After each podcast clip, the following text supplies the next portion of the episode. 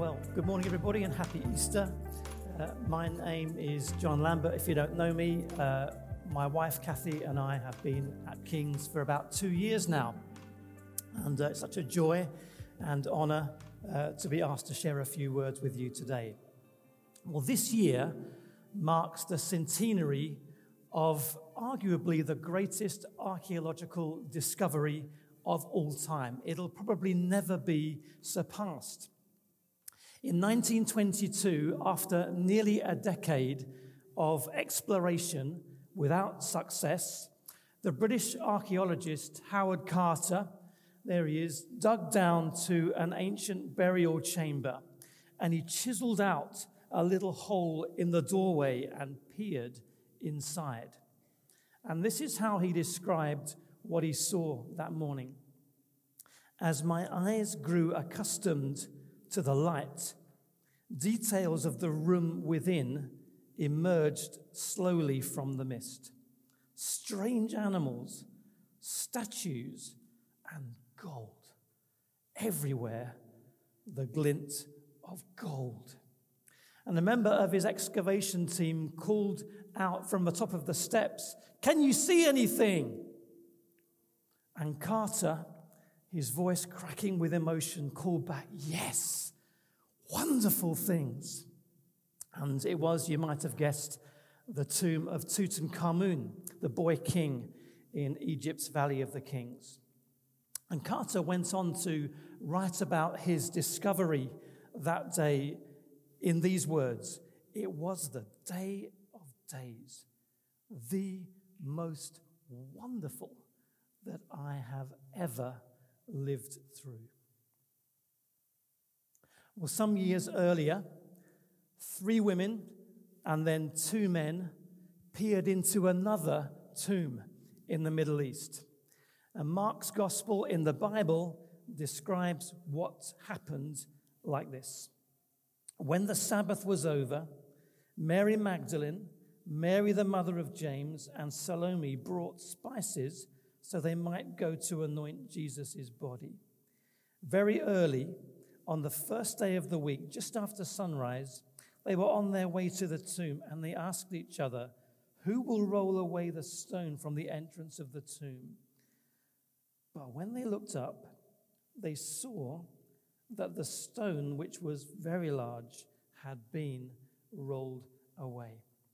Matthew's gospel adds this detail. He, tells, he says, But an angel told them, He's not here. He has risen, just as he said, Come and see the place where he lay.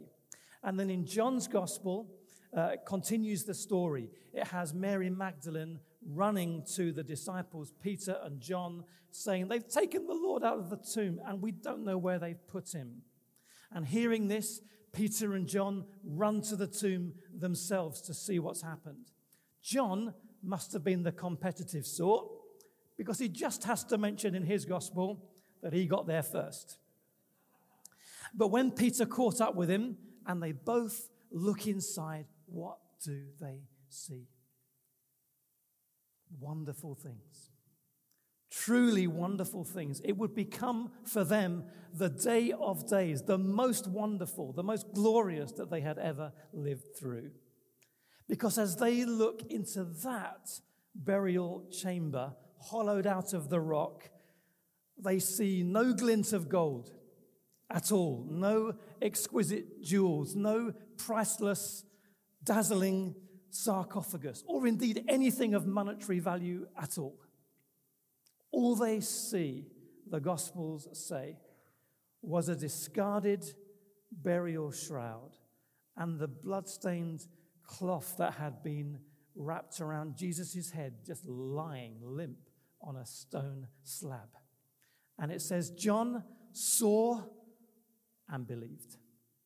That's all it took. He knew exactly what it meant immediately.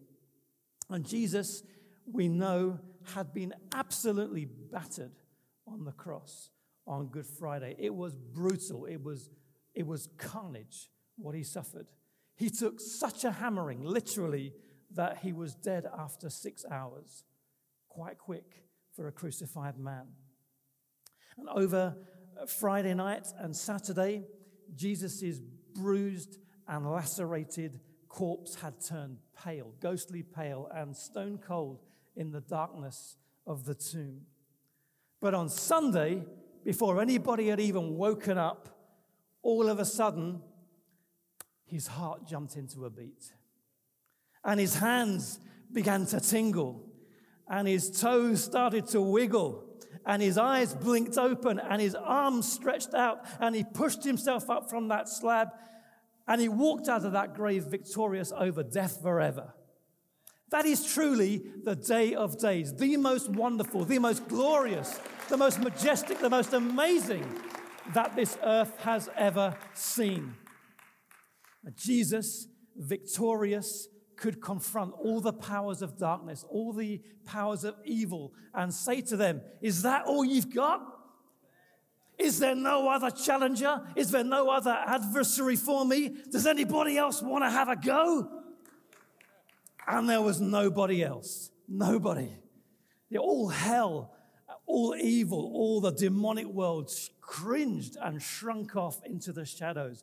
Sin and death, like rats on a sinking, sinking ship, knew they were going down, knew that was their end, knew their doom was announced.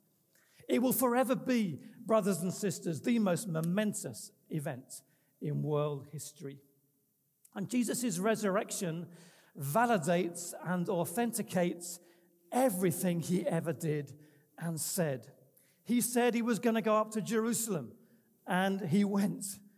He said he would be mocked and beaten and spat on and insulted and handed over to be killed, and he was. He said that they would crucify him, and they did. And he said that after three days he was going to rise again, and up from the grave he rose on the third day. And this really matters. This is really important because if Jesus did not rise from the dead, if he didn't rise from the dead, then you and I can ignore everything he ever said. It is delusional. It is absolutely of no importance whatsoever. If Jesus did not rise from the dead, then this church and every church is a pointless waste of time and space. But Jesus did rise from the dead. There were over 500 eyewitnesses who saw him after he rose. None of his opponents could account for why the tomb was empty or where his body had gone, despite being desperate to produce a corpse and extinguish the movement in its infancy. All the Gospels agree that Jesus loved outcasts. And he had such good news from the poor. He fed the hungry. He bound up the brokenhearted. He healed the sick. He cleansed lepers from their skin diseases. He drove out darkness from tormented souls, oppressed people. And all these people who were baptized today are living evidence, aren't they, that Jesus is still alive. He still changes lives today. They have tasted how good the Lord is. And now they want to follow him. They said so, all of them, for the rest of their lives. If you're a guest today, I want to add my welcome to Ginny's earlier in the meeting. You're so welcome. It's so good to have you here today. And you might be thinking to yourself as you saw that spectacle a little bit earlier on, well, you know, fair enough. You know, why not? I'm, I'm very pleased for these people. It's very nice for them. But don't people in every religion say how much their lives have changed since they converted? How much better everything has, has gone for them? Aren't all religions basically the same? You might be thinking that. And that is a good question. And here's how I answer it. You see, the Buddha and Confucius and Muhammad and Moses and Patanjali and all the rest of them, all these founders of the world religions, are all very different from each other. But all their devotees would agree that they do have one thing in common, and that is that they are all dead. They're all dead. Now imagine you're walking down a track one day, like this one, and you see that it forks in two. And there are signposts there, but they're a little bit indistinct, and you can't make out what it's saying. And so you don't know which way to go. And then imagine that you see two men at the junction. One's dead and one's alive. Which one are you going to ask for directions? Yeah. And these baptisms aren't just about a dozen or so people wanting a little bit more religion in their lives. And they will all tell you that in no uncertain terms. They would all say, I think, at this particular fork in the road of my life, I know which direction I am taking, and there is no turning back now. I'm following Jesus. And so, as I finish, as I come to a close, I want to commend Jesus to you. He is unique among all people, dead or alive, religious or secular, to give total forgiveness, no matter what you've done or how often you've done it. Total forgiveness and true freedom and deep healing and new life and fresh hope and real purpose and a bright future starting today to all who come to faith in Him. Are you this morning at a fork in the road of your life? Is that where you are? Well, let me tell you that if you place your faith in Jesus today, the Bible says, thinking back to that tomb that was discovered in 1922, the Bible says you will acquire something of greater worth than gold. A treasure, it says, that can never perish, spoil, or fade.